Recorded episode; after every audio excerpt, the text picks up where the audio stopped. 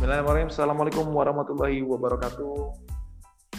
Balik lagi di Waalaikumsalam warahmatullahi wabarakatuh. podcast newbie ya, podcast newbie yang berisi tentang pemikiran-pemikiran orang, pemikiran-pemikiran yang mungkin bukan berstatus pemikir tapi mungkin bisa dicerna oleh kalian semuanya.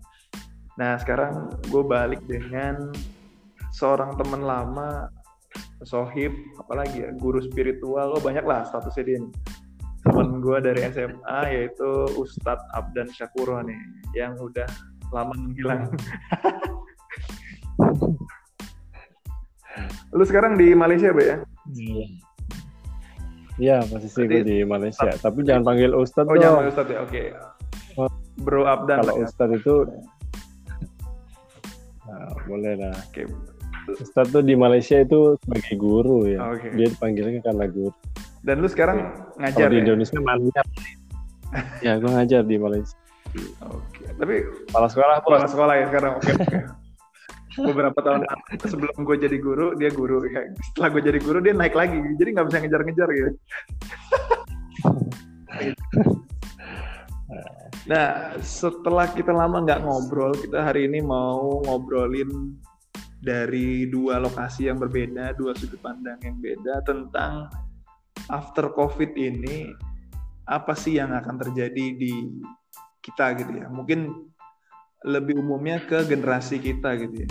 Generasi yang masih menjajaki kehidupan, kehidupan yang udah di atas awan gitu ya dan masih berproses gitu dan buat juga orang-orang yang masih belajar mungkin di sekolah dan masih masih jauh masa depannya gitu.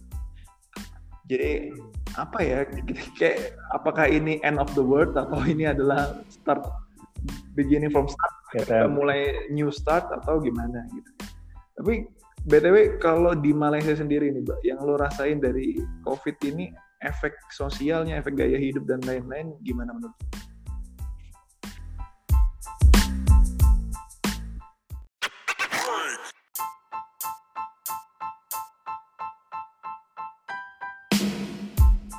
di sana kalau di Indonesia kan banyak yang unik-unik ya dalam masa COVID ini. Kalau di Malaysia sana khususnya di tempat lu nih gimana nih kondisinya? Oke, kalau di Malaysia kita kan ada beberapa provinsi aja ya, sekitar 15 provinsi. Hmm. dan itu dikasih status sama lah kayak di Indonesia ada red zone ada yang green zone nah kebetulan tempat gua itu sebetulnya bukan red zone tapi diapit oleh deket sama kota yang kena red zone sehingga batasan lockdownnya itu sama ketatnya sama kayak di zona red zone. Nah, Oh berarti tapi kena efek ya? Kena efek. Iya, kalau di yang memang jauh ya dia lebih longgar. Itu itu dulu ketika awal-awal. Kalau sekarang semua kan sudah sudah agak lebih leluasa ya. Walaupun perjalanan antar provinsi masih nggak boleh, harus dengan izin. Kemudian Oh, oke. eh, Malaysia itu lockdownnya bagus ya, pemerintahnya tanggap cepat dan eh, nggak banyak nyeleneh dari warganya. Beda lah. Beda. Iya, iya, kita kita sama-sama tahu lah ya. Hmm. Ah, jadi pemerintahnya juga jelas gitu, maksudnya lockdownnya itu bertahap. Pertama apa perlahan dulu, kemudian sampai akhirnya setelah satu minggu baru diturun, dikasih tahu dulu nanti tentara akan turun untuk jaga. Akhirnya setelah tentara turun baru lebih lebih ketat ya. Ah, selepas lockdown, eh maksudnya sekarang ini ya kehidupan udah agak normal, tapi toko-toko memang masih belum diboleh apa dibolehkan semuanya buka harus perlahan-lahan lah gitu. Dan dari sudut kenapa oh, warganya bisa nurut? Karena warganya dikasih duit. Cash. Nggak nggak nggak peduli lo apa namanya jobnya apa akan dapat. Oke, oke. Itu hanya untuk orang Malaysia doang atau semua pendatang pun juga dikasih? iya Malaysia Dan lu sendiri sebagai guru berarti kegiatannya off nih atau gimana? Nah, se- untuk pembelajaran online mau nggak mau ya semua sekolah berubah ke situ sekalipun hmm.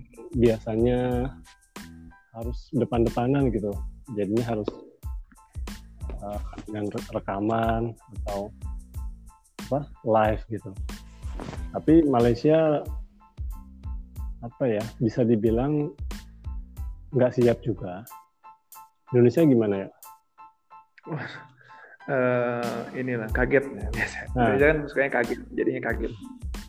Kita semua nggak siap terutama untuk yang swasta gitu.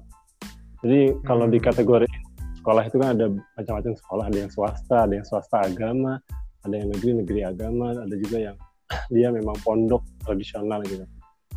Sekolah gue cenderung lebih swasta tapi lebih mirip ke pondok gitu jadi dia memang memang cross oh. gabungan hmm. antara keduanya nah maksudnya apa maksudnya adalah dari sudut orang-orangnya itu enggak enggak maju-maju amat soal teknologi itu hmm. sumber daya sendiri karena kan ya itu yang paling penting kalau tools mah ada aja gampang aja classroom apa namanya apa media-media pembelajaran lain itu banyak tapi kalau nggak bisa pakai kan sama aja. Dan juga uh, murid ya. Jadi dari muridnya kita selama ini belum pernah uh, melakukan pembelajaran online. Jadi kagetnya double guru orang tua sama murid semuanya kaget. Beda sama yang negeri kalau untuk yang negeri atau kita sebutnya di sini kerajaan, yang kerajaan mm-hmm. lebih siap. Mereka sudah punya sistem sendiri uh, dan apa well prepared dari sudut fasilitas juga. Oh, gitu. Dan itu difasilitasi negara berarti ya? yang nah, negeri itu ya? Yang negeri difasilitasi negara. Oke oke. Dan di ngomong-ngomong di sekolah aja kan yang kena efek kan juga cuma murid, guru gitu ya. Misalnya kalau di pesantren pasti ada tukang masaknya yang biasanya masak jadi nggak masak ya kan gitu. Tukang bersih-bersih yang biasa rame jadi nggak rame gitu kan. Nah, kalau di sekolah biasa ada jemputan yang yang nggak ada yang mau diantar jemput juga gitu kan. Efeknya melebar ke mana-mana gitu kan. Pasti juga jadi bakal ada pekerjaan-pekerjaan mungkin yang bakal jobless atau mungkin terancam nggak punya duit. Tapi kan dengan adanya bantuan pemerintah tadi aman lah ya mereka ya setidaknya untuk beberapa bulan ke depan gitu kali itu iya.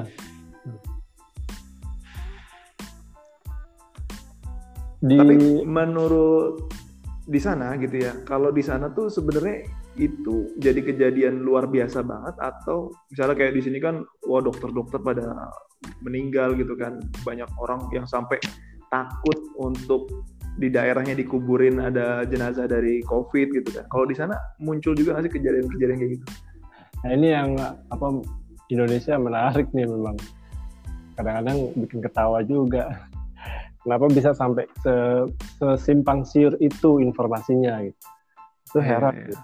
Kalau di Malaysia apa namanya hoax-hoax itu pasti ada, tapi nggak segitunya gitu. Mungkin hmm. Sebabnya karena pertama masyarakat trust dengan pemerintah. Ketika udah dapat hmm. trust, jadi pemerintah ngomong apa, masyarakat masyarakat percaya. Dan kita kan di sini udah open world ya, semua bisa ngelihat, semua bisa ngecek gitu. Yeah. Atau fakta di luar seperti apa. Jadi ketika si pemerintah ngomong A, kita cek di dunia internasionalnya memang A, oh ya sama gitu, nggak ada polemik. Jadi kan berlarut-larut hmm. gitu. Iya. Nah. Kalau di sini malah bahas ini apa namanya? Ini tuh konspirasi apa bukan gitu ya. Ah, Padahal iya. orang yang meninggal udah banyak. Nah. Jadi masa meninggal konspirasi kan gitu. Nah, kayak di apa namanya? Tadi mengenai dokter atau atau apa nurse gitu ya. Perawat hmm. yang meninggal. Di sini tahu gue sam sampai angka 100 yang meninggal itu hanya satu dokter dan itu pun bukan dia yang frontliner di di menghadapi pasien, tetapi lebih hmm. dari Turki uh, pulangnya kenanya di situ. Jadi bukan karena dia menangani pasien. Walaupun oh, karena memang perjalanan iya, internasional. Ya? Dari perjalanan internasional. Kalau di Indonesia kan parah sampai profesor lah guru besar gitu Ah. yang mungkin nunggu nunggu beliau itu hadir lagi itu juga puluhan tahun Ah, gitu baru ada gitu orang-orang pinter kayak gitu kan. sayang banget makanya Ruginya tuh rugi uang ya, rugi uh, sumber daya, Intelektual. banyak Iya. banget gitu. Tapi berarti lebih lebih ya kayak kita misalnya kita lihat uh, Vietnam gitu yang kemarin udah deklarasi beres gitu kan lockdownnya gitu kan. Wih ya, negara Vietnam gitu yang mirip-mirip lah Indonesia, Malaysia, Vietnam kan tetangga-tetangga lah ya. Kok sana duluan gitu. Di sini masih pada bergelimpangan gitu. Iya. Jadi aneh juga sih. ya memang isunya kan eh, trust dari warga terhadap pemerintah gitu ya. Vietnam itu Hmm. kalau kita baca track recordnya dia dari awal sebelum ini dia tahu karena dia udah berbatasan dengan Cina ya fair fair terus dia juga punya investasi Cina tuh masuk di sana banyak ya itu Januari lah ya udah mulai ini ya siap-siap gitu. sama deh sama statusnya kayak Indonesia gitu apa. Rekan bisnis yang dekat dengan Cina maka dia udah tahu apa sih masuk nih udahlah siap-siap Jadi dia dia tahu, sadar dan bersiap gitu ya. Kalau dia tahu, sadar dan ya udahlah gitu. cari yang lain Nah. Tapi berarti sono aktivitas bisnis udah mulai normal lagi ya? Udah, Pegawai-pegawai toko dan lain-lain. Alhamdulillah sudah sudah mulai normal lagi Uh, bahkan tadi baru diumumin kayaknya sekolah gue udah mulai buka untuk uh, TU-nya dulu TU-nya udah mulai mau mulai buka Hmm. siswanya belum sih Tapi keseharian pakai masker dan lain-lain tetap ya? oh itu wajib ah, tetap Oke, oke, oke. Berarti udah mulai pulih lah ya, udah mau pulih lah untuk Mm-mm. penyongsong hari esok masih masih ini ya. Ibaratnya lebaran bisa salam-salaman kayak udah mau ada harapan lah ya. Hmm, oh kalau itu masih belum sih ya kalau itu belum Oh, mau terus Hmm.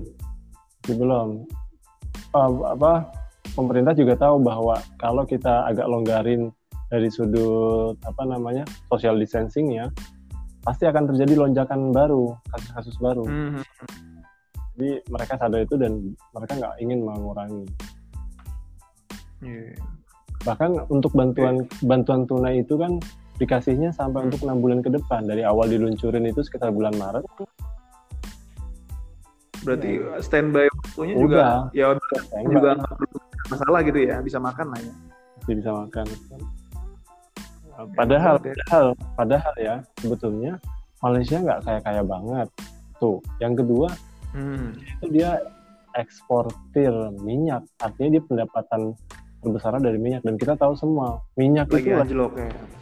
banget harganya bahkan sampai minus tapi Iya. pemerintahnya itu loh dia bisa memprioritaskan warga sehingga ya apa pun lah ekonominya yang penting warga gue selamat dulu Hmm, karena kan kayak, eh, kayak kemarin ada satu bupati bilang kalau uang bisa dicari, tapi kalau nyawa nggak bisa dihidupin lagi kan gitu kan.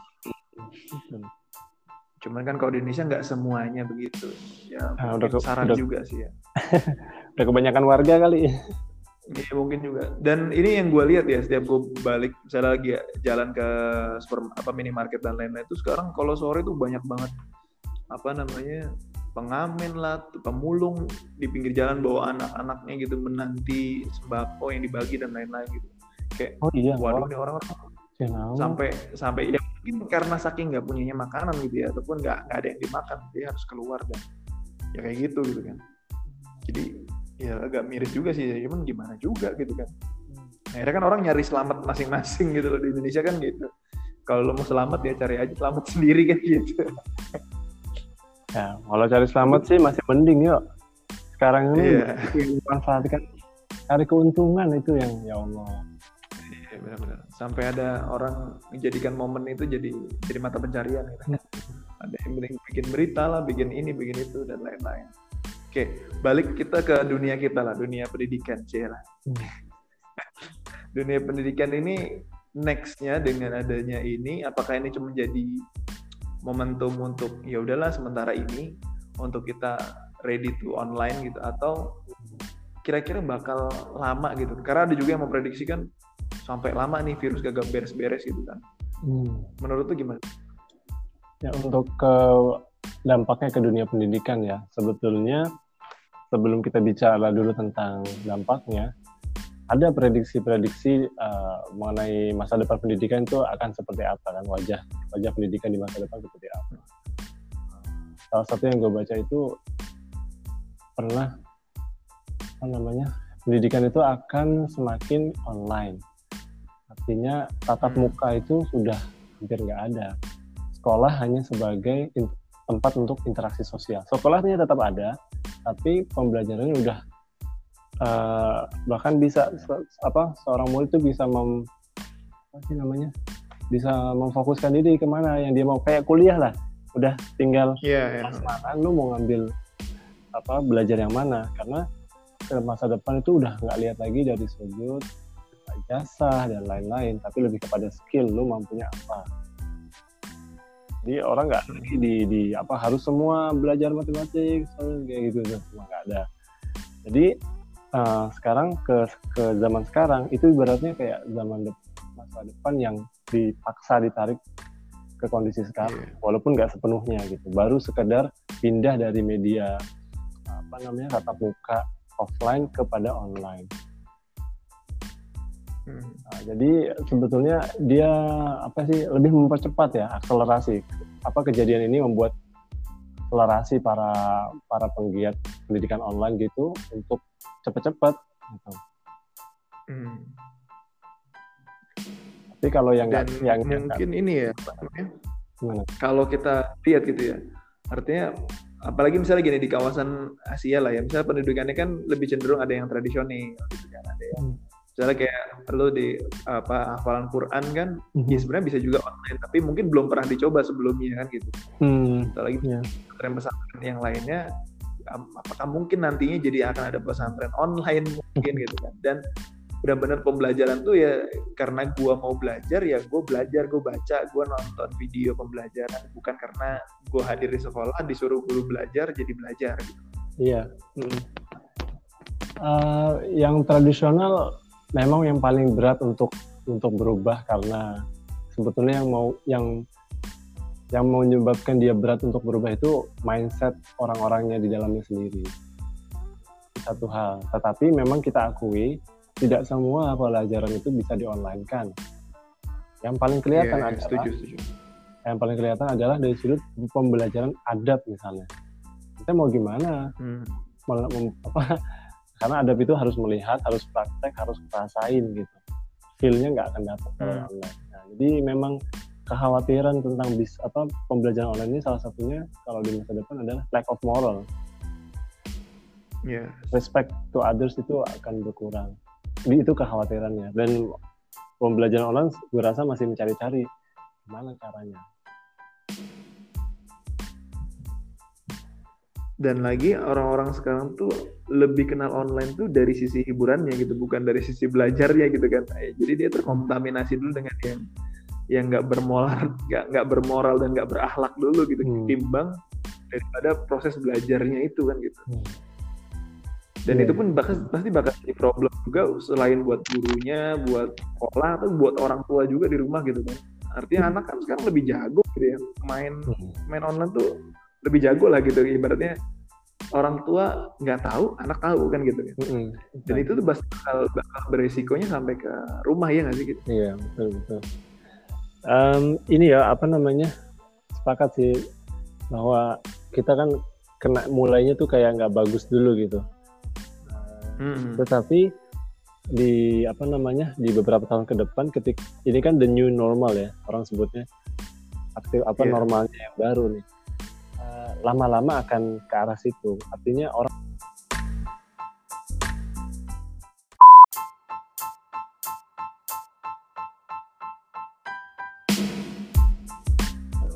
Yo, lanjut lagi, lanjut lagi.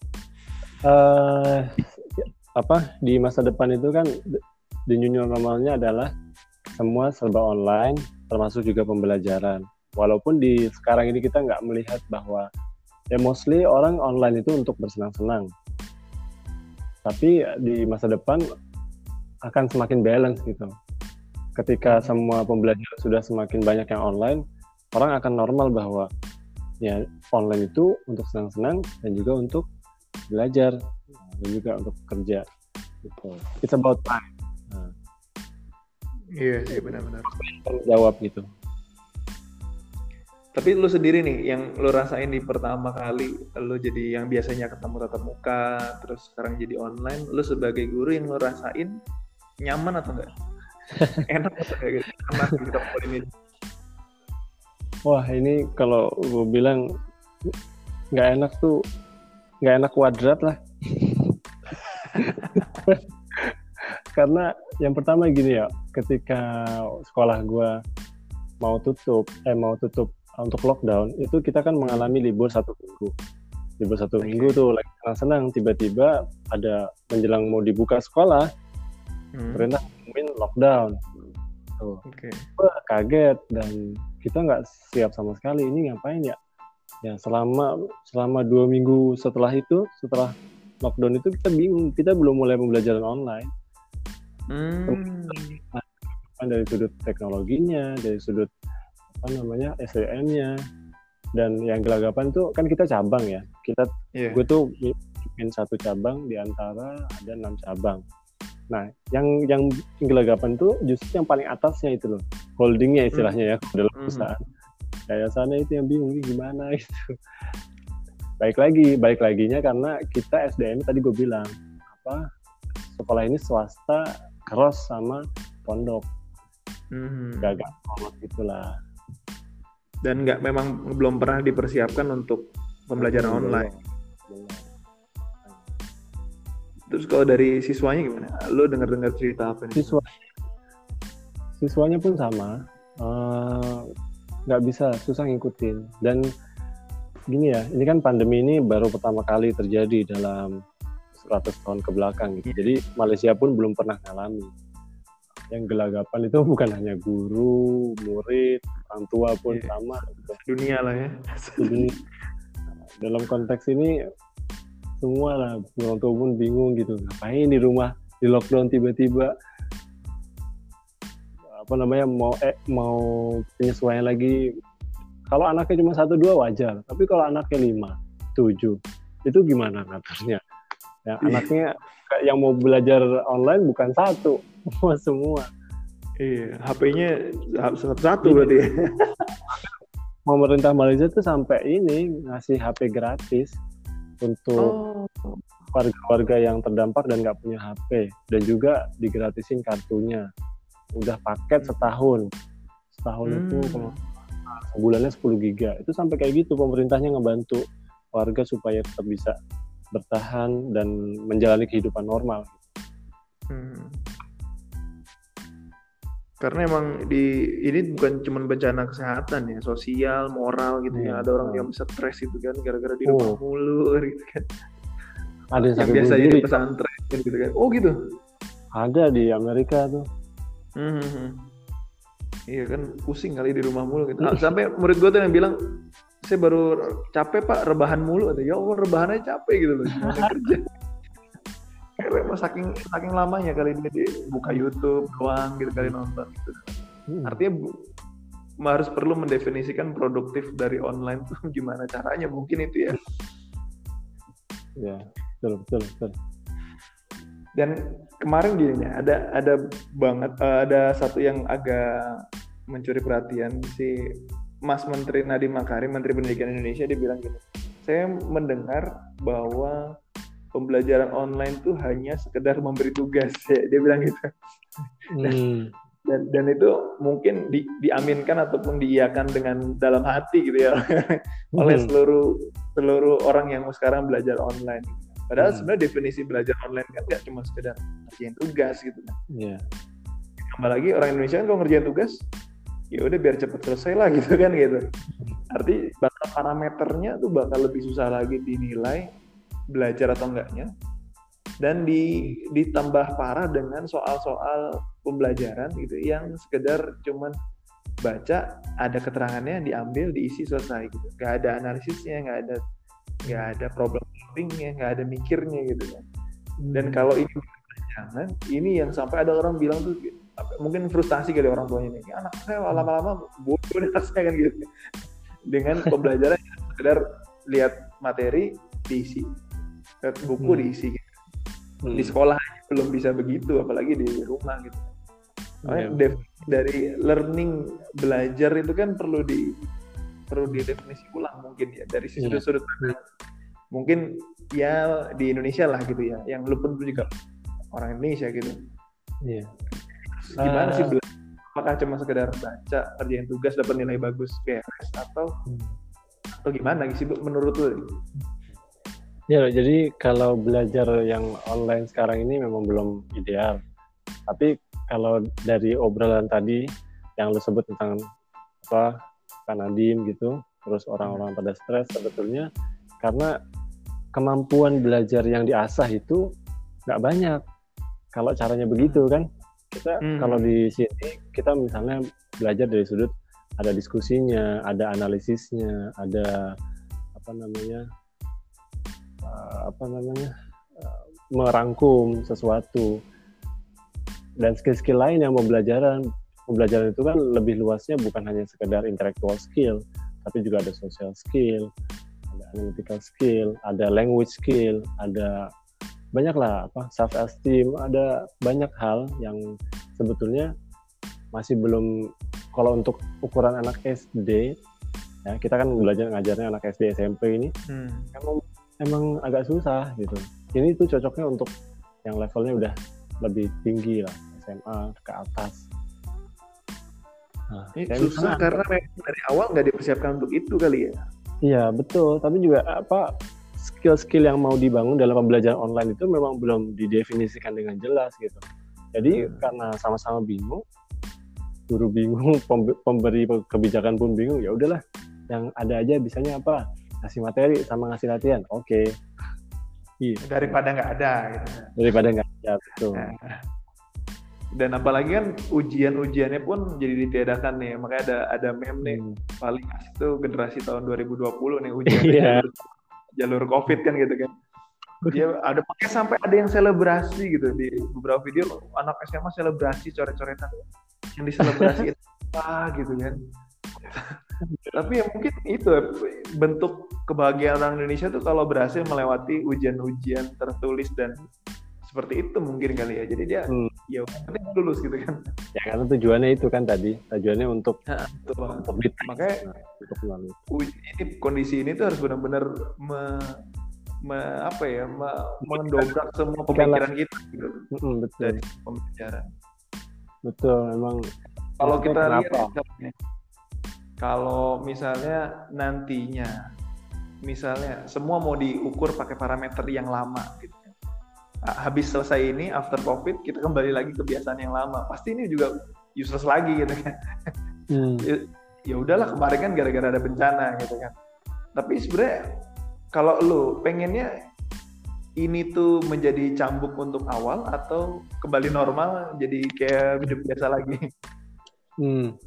kalau gue melihatnya kemungkinan ini jadi the new normal sih ya Artinya walaupun nanti kita masuk ke dalam sekolah lagi, pembelajaran online-nya akan diteruskan gitu. Walaupun nggak seintens yang sekarang. Dan itu menurut gue lebih bagus karena sambil kita catch up juga dengan kondisi apa peradaban gitu. Ya kita bisa lihat itu misalnya di ruang guru, nah, kan dia yang sudah online kan. Ini kan sebenarnya konsepnya sama yang dulu kita pernah mau bikin.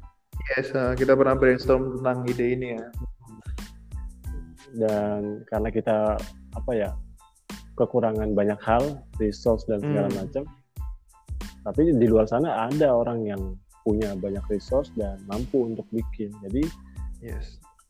hmm, akan jadi the new, the new normal. Dan insya Allah gue yakin iya akan begitu. Nggak akan kembali ke yang lama gitu. Semoga nggak lah. Gila kalau kembali ke yang lama tuh. Kayaknya pemerintah ya, kita yang darah-darah kita sekarang sia-sia gitu. Iya. Karena kalau di kemarin eh, kalau tadi lo bilang bahwa di sana SD negeri apa sekolah negeri malah lebih siap, kalau di sini mungkin untuk beberapa tempat malah lebih nggak siap.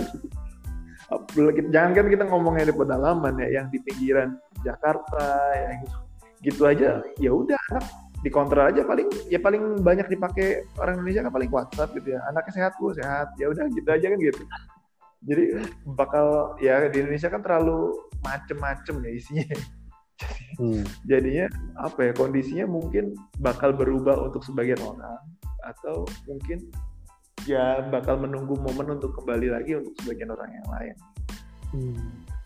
tapi balik misalnya ke pertanyaan tadi learning ya buat teman-teman yang mungkin denger ya belajar kan belajar gitu ketika lo lihat sesuatu belajar itu pencapaiannya apa sih misalnya kalau misalnya habis gue belajar materi A itu pencapaiannya apakah gue selesai mengerjakan soal-soal latihan A atau gue paham itu ngukurnya lewat mana hmm. pemahaman kita sebagai orang yang belajar hmm. hmm.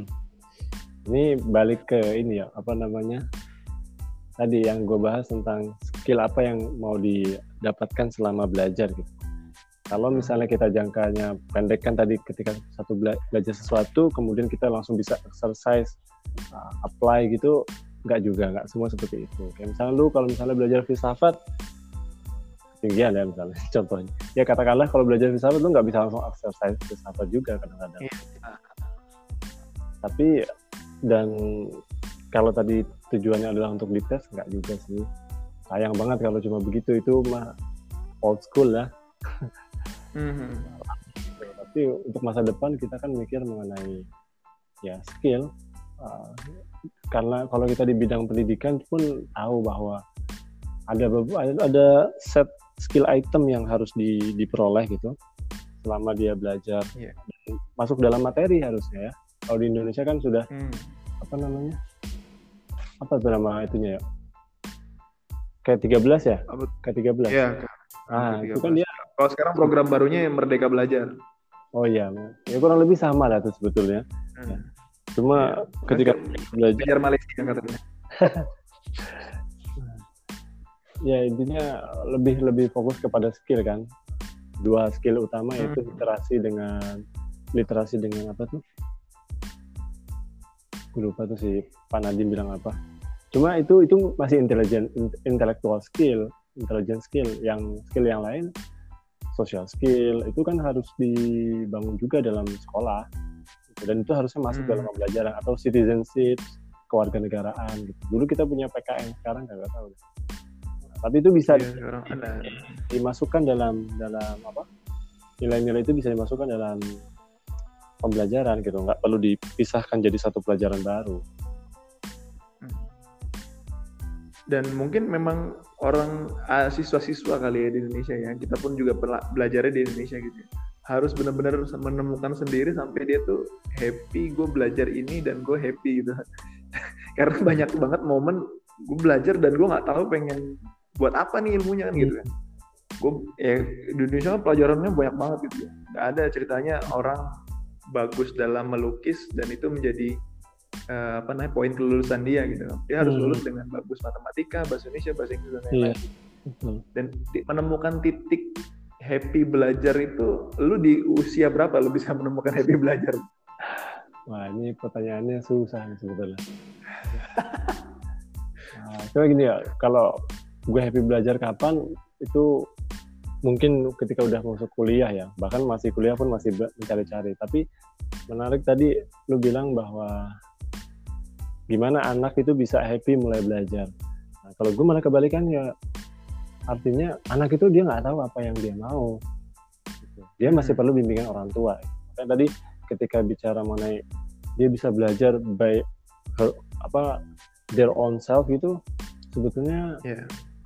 nggak bisa harus ada gitu, harus ada semua, gitu harus ya. arahan jadi yang institusinya ataupun pemerintahnya yang harus bisa betul-betul bikin kurikulum yang sesuai.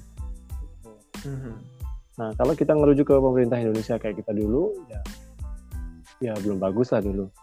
Yang bagus itu kan mm-hmm. sekarang gue rasa Jepang ya, Jepang itu yang istilahnya pendidikannya tuh nilai-nilai uh, universal dulu ketika SD ya kita bicaranya SD kalau soalnya gue nganggapnya SD nih nilai-nilai yeah. universal kayak misalnya ngantri, disiplin, jaga kebersihan.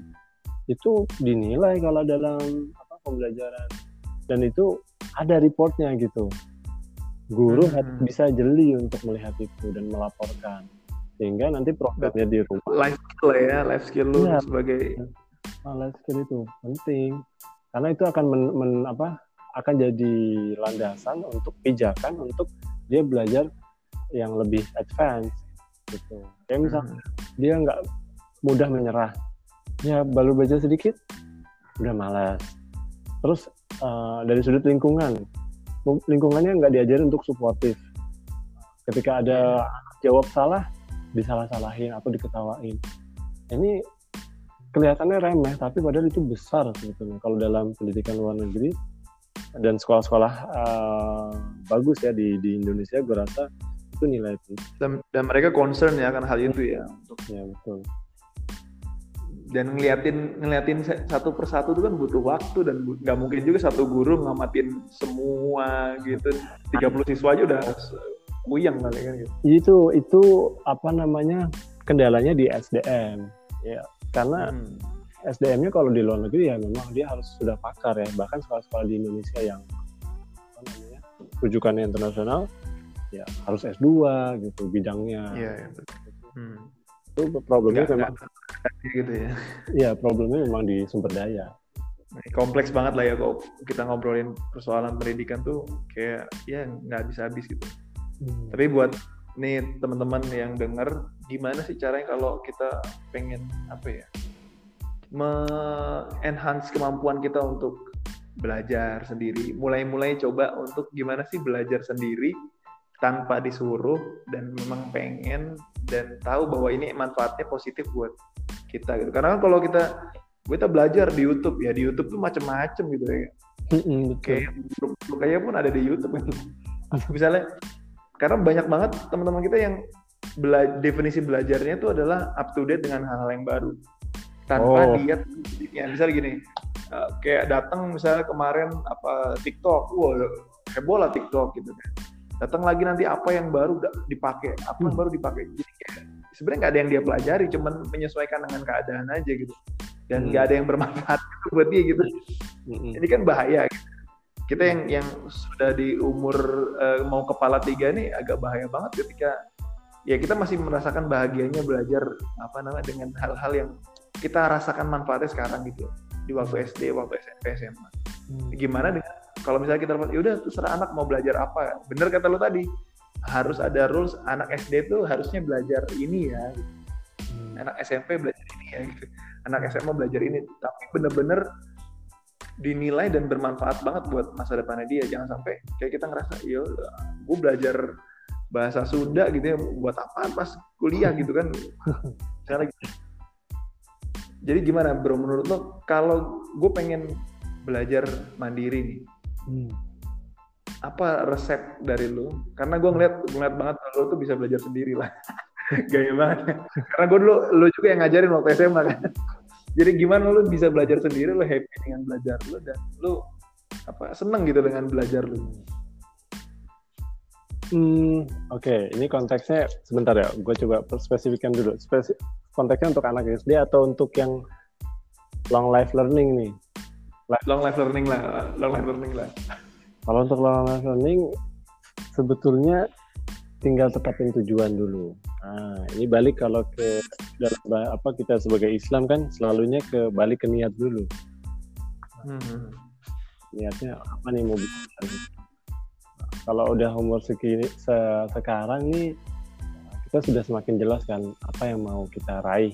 Nah, dari apa yang mau kita raih itu baru goalnya ada, baru kita berusaha mempelajari apa yang bisa yang harus diperlukan untuk bisa mencapai goal itu. Sesimpel itu ya sebetulnya. Cuman di dalam dalam pembela apa dalam prakteknya kan oh macam-macam masalah nah itu yeah. Nah, apalagi pakai tadi ya kalau kita compare dengan pembelajaran online gitu kan kita lagi belajar tiba-tiba notifikasi WA notifikasi apa lain-lain masuk hmm. kayak gitu. Iya betul tapi berarti menurut lo yang paling penting itu niatnya tadi ya misalnya gue pengen jadi programmer ya lo harus senang dengan dunia programmer mau nggak mau kan gitu ya hmm. itu jangan ya. mau, mau doang gitu tapi nggak ada niatnya gitu iya. sebetulnya ini juga ya perlu juga dengan lingkungan ya artinya lingkungan yang mendukung itu lebih lebih mem memungkinkan kita untuk berhasil dalam belajar contoh misalnya tadi lo kasih contoh belajar tentang programming tapi lo belajar sendiri nih benar-benar sendiri nggak ikut sama komunitasnya atau apa ya akan cepat hilang panas kayak Hmm. hangat-hangat itulah hangat sebentar habis Iya. itu dingin udah Gitu. satu lagi mungkin juga eh, niat lu kurang kuat gitu Hmm. karena kalau niat yang sudah pengen-pengenan Hmm, ingin doang. Belum terlalu jelas gitu sebetulnya lu mau belajarnya apa. Karena apa gitu. Oke, nggak kerasa nih udah mau sejam nih kita ngobrol. Oh iya. Dari ngobrolin corona ke sosial, ke ekonomi, ke negara, ke pendidikan, ke guru dan lain-lain, sampai akhirnya ke belajar sendiri, belajar mandiri ya. Gimana caranya, apa pun momen yang kita temuin nanti ke depannya mungkin ya namanya kita di akhir zaman ya pasti ada yang aneh-aneh lagi mungkin ke depannya. Hmm. Tapi yang jelas kita harus tetap belajar karena pada hakikatnya apa pun yang terjadi itu sebenarnya pembelajaran buat kita.